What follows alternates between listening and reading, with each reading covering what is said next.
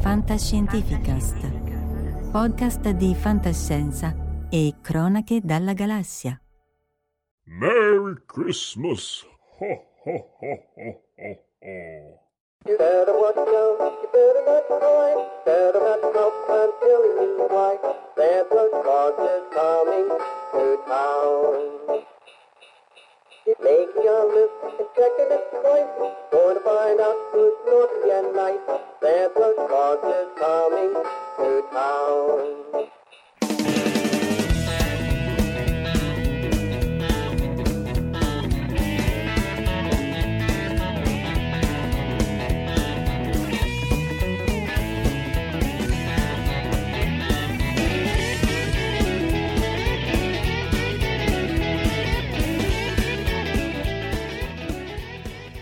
Allora, siamo qui con Francesco Verso, che è la mente e l'anima di Future Fiction, come dice il nome appunto l'editore di fantascienza.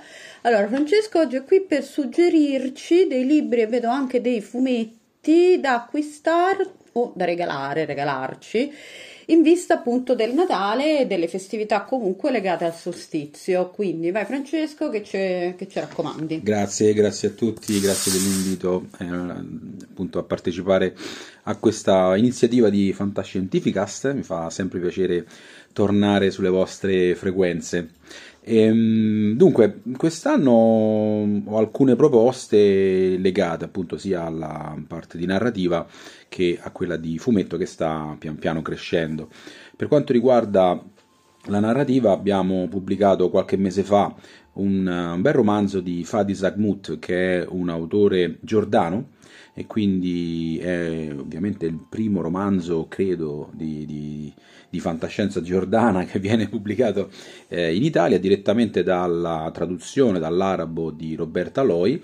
Perché la è- cosa interessante, ti interrompo un attimo Francesco, Sì. per chi ancora non conoscesse Future Fiction, la cosa estremamente interessante di questo progetto è che appunto Future Fiction ci sta mostrando tutta la fantascienza non di lingua inglese o che comunque non viene dai paesi di questo tipo di cultura, per cui è un progetto che si espande a livello globale, cioè cerchi autori di fantascienza e anche un po' di fantastico, ma essenzialmente fantascienza da tutto il globo.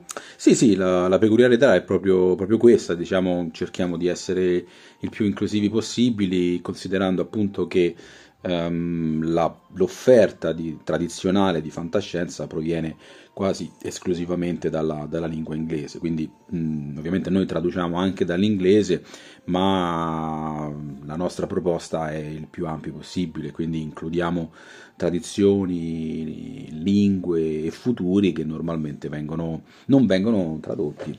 Eh, quindi in questo caso un- si tratta di un romanzo Paradiso in terra, appunto di Fadi Zagmut, che analizza un po' l'impatto di una pillola in grado di allungare la vita eh, nella società giordana, con effetti spesso esilaranti, a volte drammatici, eh, sulla composizione di questa famiglia, su come appunto usi e costumi vengono riscritti da- dal- dall'introduzione appunto del longevismo, no? di questa possibilità di avere ultracentenari o persone che comunque riescono a superare abbondantemente i 120, 130 con un impatto sulla demografia, quindi eh, che cosa succede quando una popolazione è tendenzialmente stabile, fissa e non si fanno quasi più figli? E anzi per poter eh, avere una licenza di procreazione devi aspettare che qualcun altro muore e che non avviene proprio subito. Quindi ci sono tutti questi effetti interessanti che però eh, calati all'interno della, della cultura giordana danno, danno una, una visione estremamente particolare. Quindi quella che poi è la ricerca di future fiction è proprio vedere come le tecnologie eh, impattano in culture diverse, in tradizioni diverse da quella occidentale. Ehm, il- il- Ah, se non sbaglio, infatti c'era proprio una, c'era una stagione di Torchwood, che però chiaramente è di lingua inglese, proprio su il giorno in cui nessuno più inizia a morire, Sì. che poi a sua volta è preso da un romanzo di, se non sbaglio, di Saramago come ispirazione, che è La morte va un giorno in vacanza.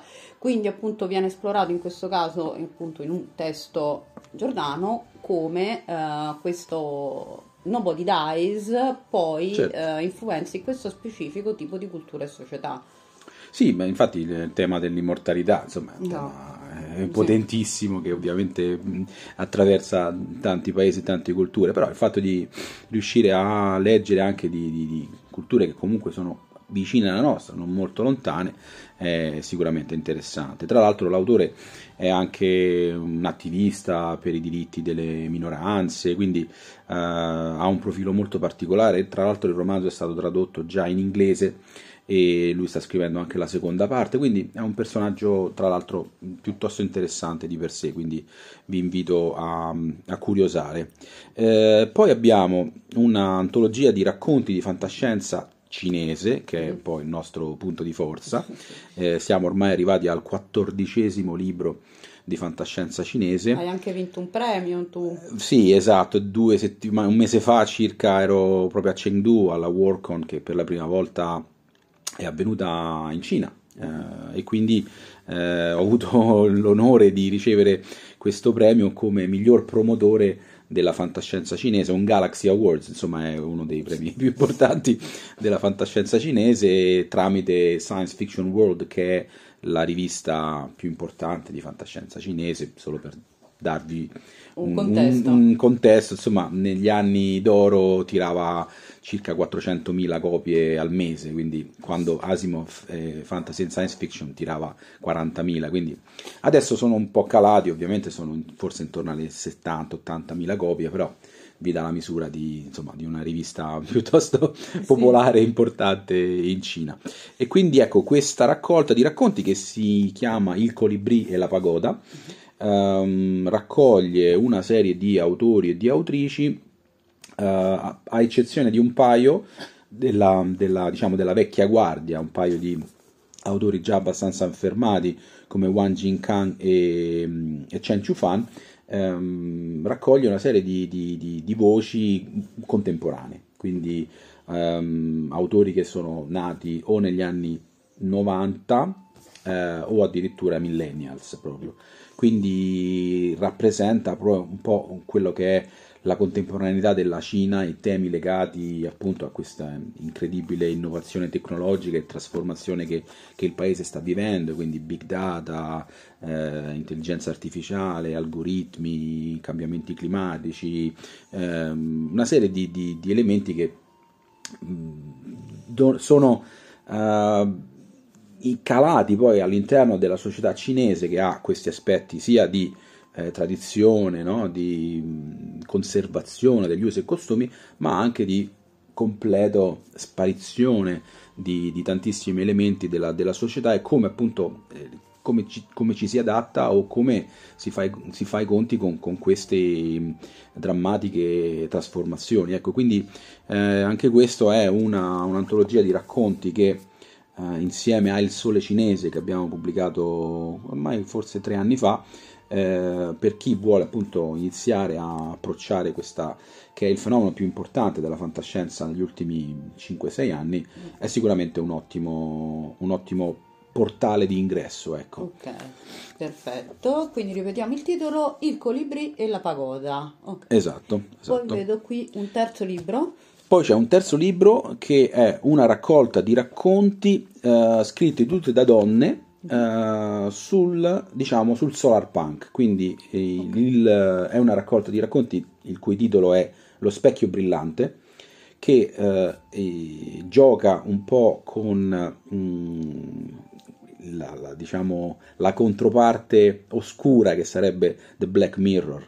Perché Ok. eh, esiste Sì. anche, abbiamo pubblicato anche la versione in inglese di questo libro che si chiama The Bright Mirror. Ok, perché quindi è lingua di base le autrici sono di lingua inglese in questo caso. Allora, in generale eh, sono di lingua inglese, ma eh, come nostro solito non ci basta la lingua inglese. Ok. Quindi se, se abbiamo una serie di eh, autrici che provengono da paesi dove eh, la lingua inglese è la loro diciamo, lingua madrelingua, ad esempio dalla- dall'Australia o dal, dal Regno Unito, abbiamo però una serie di eh, autrici che vengono per esempio dall'India, dove, infatti la lingua è la lingua dei colonizzatori ed Esatto, è molto usata, esatto, cui esatto. Oppure abbiamo autrici che scrivono in inglese ma vengono dal Ghana. Eh, quindi mh, abbiamo autrici che vengono dalla Repubblica Ceca ma scrivono in inglese, Oppure abbiamo fatto delle traduzioni, quindi abbiamo fatto delle traduzioni dall'italiano all'inglese oppure dallo spagnolo all'inglese. Quindi ehm, una serie di strategie editoriali diverse perché comunque vogliamo sempre dare questa visione ehm, globale. Il solar punk non è un fenomeno americano e inglese, è un fenomeno che nasce intorno al 2012-13 proprio in Brasile e, e quindi ha una vocazione eh, diciamo da quello che viene definito Global South, eh, ha una porta delle istanze che non sono quelle classiche.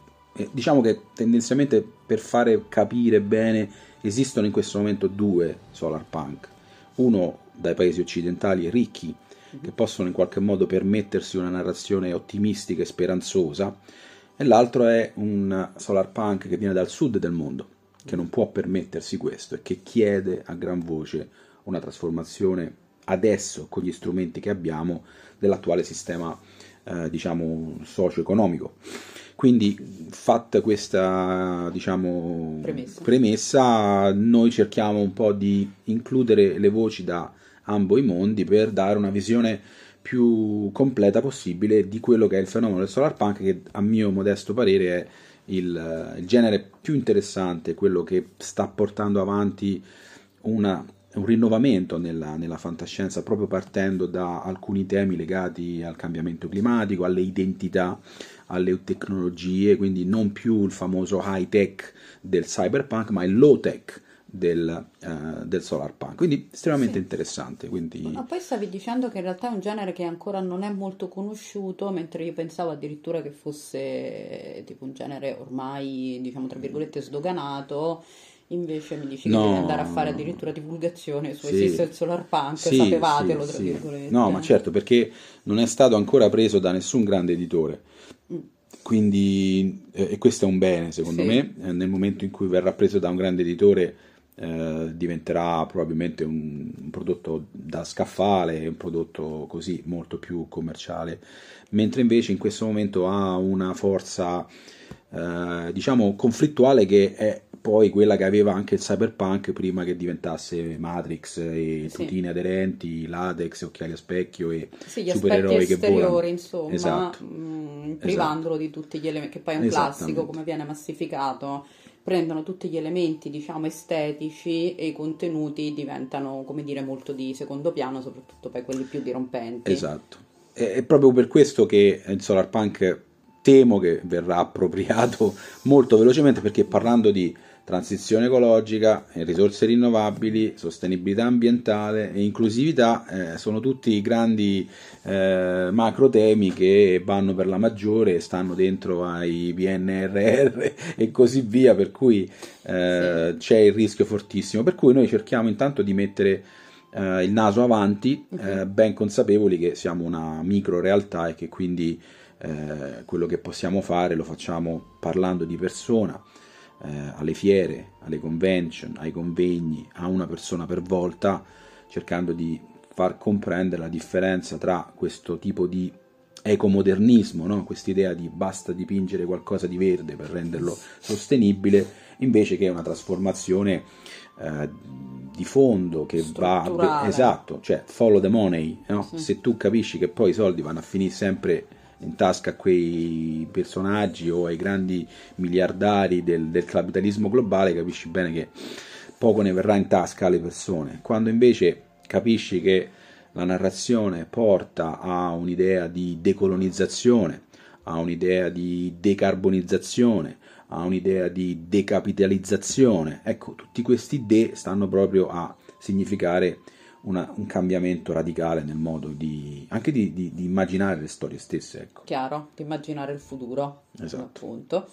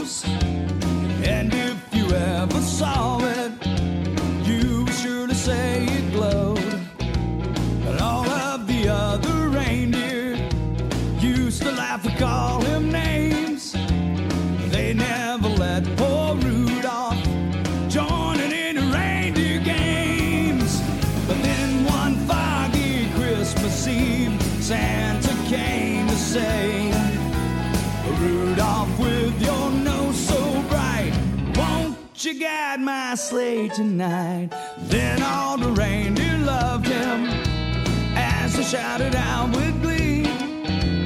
Rudolph the red-nosed reindeer,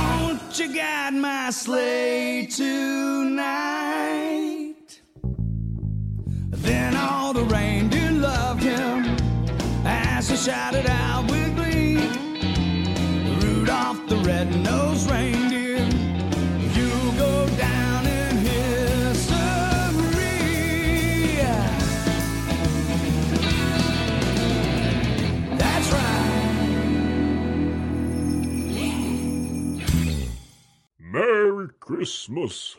Ho, ho, ho. E poi vedo che ci sono dei fumetti. Sì, allora, eh, i fumetti sono qualcosa che abbiamo cominciato a pubblicare da circa un paio d'anni.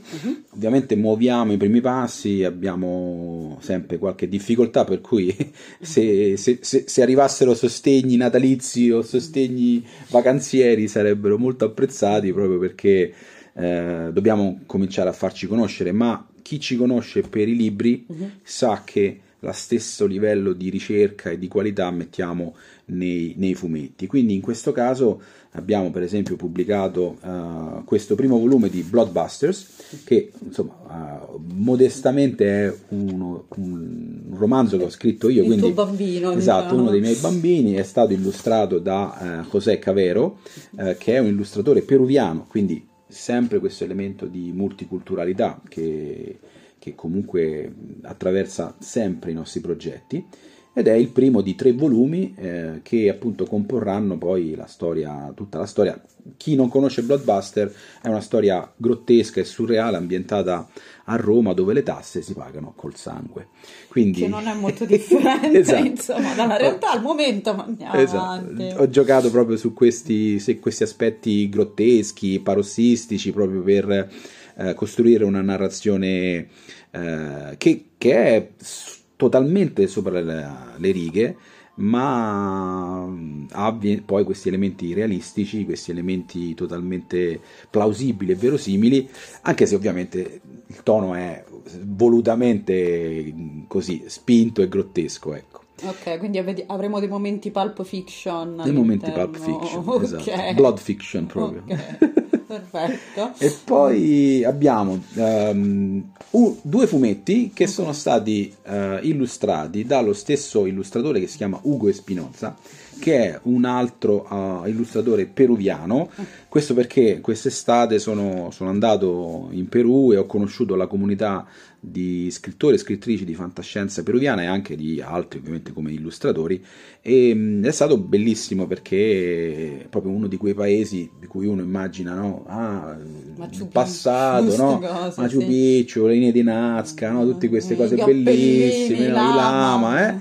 però non immagina no? che, che queste popolazioni comunque abbiano un futuro o che abbiano immaginato Ma anche già un eh, presente, beh, perché questa visione certo, turistica. È chiaro, infatti è stato veramente toccante e e illuminante perché ovviamente hanno due colonizzazioni, no? quella spagnola, quella americana, rimuovere questi strati di colonizzazione anche proprio concreta, no? cioè quali, quali libri possono leggere, quali film possono vedere, quali mh, tipo di immaginari possono, possono sviluppare. Se non rimuoviamo questo strato, è ovvio che resta soltanto no, Marvel, DC, Disney, Hollywood e quella roba lì. Quindi sapere no, che, che- che- che- c'è una comunità locale che prova a- ad affrancarsi, eh, a sviluppare una propria fantascienza locale, secondo me è un segno meraviglioso. E quindi io cerco di, di, di- di fare tutto il possibile per includerli all'interno di del network di Future Fiction che ormai ha una estensione insomma, abbastanza ampia. E quindi con loro abbiamo fatto parecchie cose e, e due di queste sono proprio eh, Panoptica Mhm. che è questo è un- tra l'altro il nostro primo hardcover quindi Eh, il nostro infatti. primo cartonato Che fa una bellissima figura da regalare. Esatto, fa una bellissima figura e eh, Ugo Espinoza è veramente bravissimo. È un fumetto Sì, underground molto molto forte, un bianco e nero potentissimo con un tratto Sì. molto marcato. La storia è ovviamente una storia post-apocalittica eh, perché il Perù eh, vive una situazione politica, ambientale, economica molto complessa, quindi la loro visione del futuro certamente non è ottimistica e speranzosa come magari può essere quella dei cinesi, no? Eh, per cui è una visione comunque che proviene dal, dal retaggio del fantastico dell'America Latina, quindi con una stratificazione di, di- di significati molto importante. E, e questo appunto lo, lo consiglio, loro stanno adesso lavorando al secondo volume, saranno solo due volumi, Ok. ma per chi vuole esplorare un futuro distopico, post-apocalittico molto cupo, ma bellissimo e molto affascinante, ambientato tra il Perù e il Brasile, eh, consiglio vivamente Panoptica. Ok, quindi per i fan della distopia, Panoptica. Yes. C'è il titolo comunque, un programma. Esatto, esatto. E, e poi da ultimo c'è questo che si chiama Ecoluzione Che è più nelle, diciamo, nelle corde del, so- solar del punk. solar punk, esattamente, infatti è tratto da un mio racconto inedito Ok. eh, che è ambientato sulle sponde del lago Baikal in Russia, dove un'alga, una spirogira, minaccia l'esistenza della comunità e il gruppo di camminatori che sono poi i protagonisti del romanzo camminatori. esatto, e dovranno trovare una soluzione molto solar punk per riuscire a così eh, risolvere la, la questione della, della sopravvivenza del lago Baikal. È mm, anche questo un cartonato, ma stavolta a colori, Ok, e sempre più lusso. sempre più lusso, anche piuttosto diciamo caro per noi, però la colorazione è stata fatta da Gabriella Frazzano, che ringrazio perché ha fatto un lavoro splendido. Sì. E, mm, e- e- ed è sceneggiato da Cesar Santivagnez e da una, da una mia storia, è sempre illustrato da Ugo Espinoza. Quindi questo è il terzo fumetto, Ecoluzione. Ok, perfetto. Quindi riassumiamo un attimo i titoli che sono Paradiso in terra, Lo specchio brillante, Brillante. Il colibrì e la pagoda e poi abbiamo Bloodbusters, Panoptica ed Ecoluzione. Esatto. Ora noi ringraziamo Francesco e vogliamo far presente però un'ultima cosa che eh, l'anno prossimo fate dieci anni voi. Sì, stiamo crescendo, eh, siamo ormai un bambino che cammina Eh, ben direi. speditamente sulle sue gambe e il 27 febbraio proprio faremo dieci anni e stiamo cominciando a pensare a qualche manifestazione, diciamo un bel anniversario, qualcosa che comunque abbia dia la sensazione di quello che abbiamo fatto. È stato un percorso incredibile che ci ha portato eh, dall'Italia all'Europa, in Cina, in tantissimi paesi diversi, in India, in Francia, in Svezia, in Perù. Una realtà globale, Veramente una globale, realtà globale, sì, una, una piccola nicchia, ma all'interno di questa nicchia abbiamo vinto tanti premi, ci siamo fatti conoscere per l'originalità di questo progetto. Audible ci ha scelto come, come diciamo, fornitore di storie di fantascienza, più di 80 titoli su Audible, quindi insomma vuol dire Sì. che Notevole. che l'im- sì, che, che abbiamo secondo me eh, colmato una lacuna che era quella lacuna del- della fantascienza tradizionale, anche quella contemporanea, ma che però proviene sempre da, da un certo tipo di Milieu. esatto, esatto. Mm-mm. Eh, Quindi ci aspettiamo appunto ricchi premi Codiglione e grandi festone. Sì, ma forse non vor- io, vor- io vabbè, penso sempre piuttosto in grande, però se riuscissi vorrei fare tre giorni, cinque giorni, non lo so, Quindi un vediamo. evento fantascientifico Yes. con tutti i crismi. Un evento fantascientificast. Esatto, grazie. Allora, sicuramente saremo media partner. Certo. E allora, aspettiamo novità su, su questo evento che io sono già curiosa e intanto ringraziamo di nuovo Francesco per appunto averci dedicato il suo tempo e averci consigliato qualcosa di bello da leggere. Io sono già, come dire, fremente. Niente. Dai, Grazie. Grazie a tutti e dell'ascolto.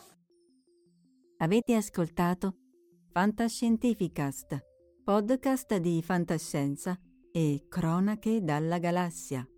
Da un'idea di Paolo Bianchi e Omar Serafini con il contributo cibernetico del Cylon Prof Massimo De Santo. Potete seguirci ed interagire con noi sul nostro sito fantascientificast.com, sul profilo Instagram Fantascientificast, sul canale Telegram Fantascientificast e sulla nostra community Telegram t.me slash fsc community. Se siete particolarmente timidi potete utilizzare la vecchia, cara e affidabile posta elettronica scrivendoci all'indirizzo redazione chiocciolafantascientificast.com. Tutte le puntate sono disponibili sul nostro sito e su tutti i principali servizi di streaming on demand. Se volete sostenere il nostro progetto offrendoci una birra rumulana o un gotto esplosivo pangalattico, troverete tutte le informazioni e modalità nell'apposita sezione del nostro sito. Il podcast ha carattere esclusivamente ricreativo e divulgativo. Non ha alcun scopo di lucro e viene diffuso gratuitamente. Fantascientificast è una produzione amatoriale. Non si intende infrangere alcun copyright, i cui diritti appartengono ai rispettivi detentori. Autorizzazione SIAE 5612I 5359. Nessun byte e nessun tribolo sono stati maltrattati durante la produzione di questo podcast. Val 9000 e l'equipaggio di Fantascientificast vi augurano lunga vita e prosperità e vi danno appuntamento al prossimo episodio lungo la rotta di Kessel. E ricordate, la fantascienza finge di guardare dentro il futuro, ma in realtà guarda il riflesso della verità che è davanti a noi.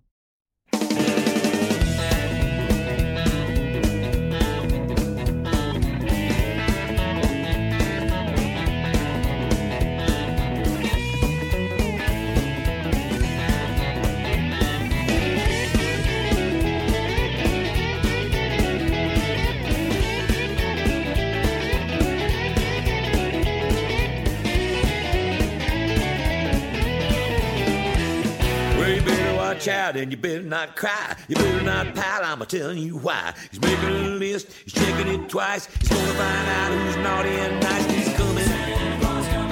Yeah, he's coming. Santa Claus is coming to town. Yeah, he's coming. He's coming. Santa Claus is coming to town. Horns and little toy drums, a rummy toot toot and a rummy tum tum, a curly head dolls that collie and coo, a elephant spokes and a kitty too. He's coming, said he's coming. Oh, Santa Claus is coming to town. Yeah. He's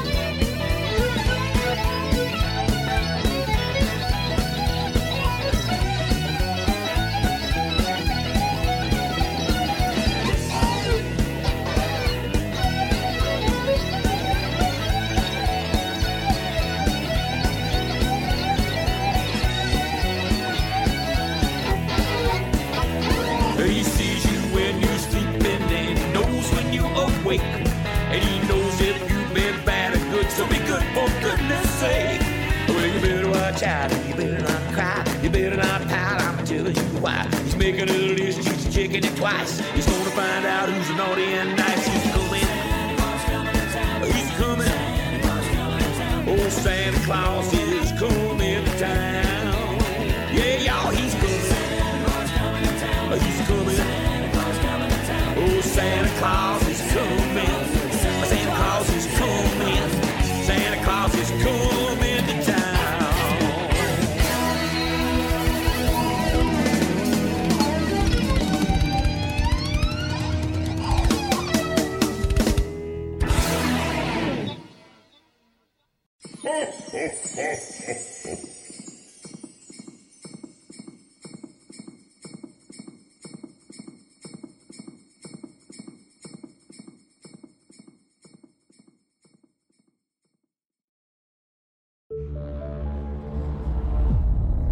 Fantascientificast, podcast di fantascienza e cronache dalla galassia.